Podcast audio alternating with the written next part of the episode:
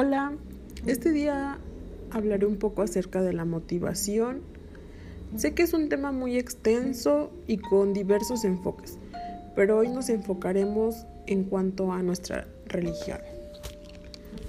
Sabemos muy bien que para alcanzar la plenitud humana debemos de ser buenas personas, pero para ser buenas personas no todos sabemos que tienen que estar conectados nuestra mente, nuestro espíritu y nuestro cuerpo.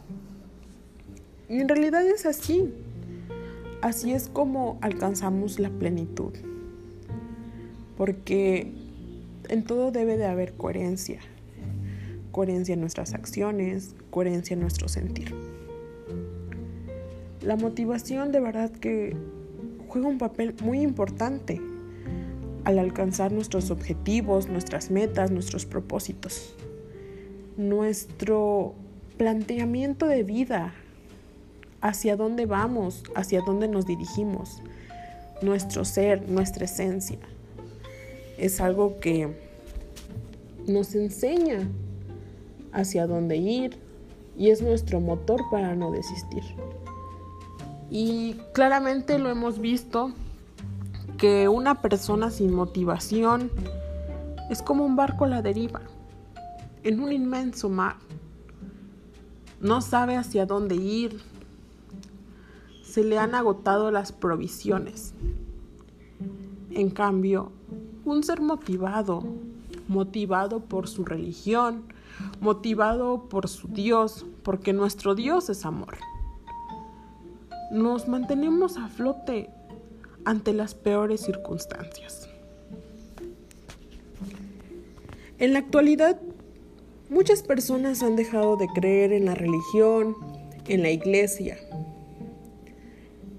Y no es que esté mal, que Dios sea malo, porque no es así.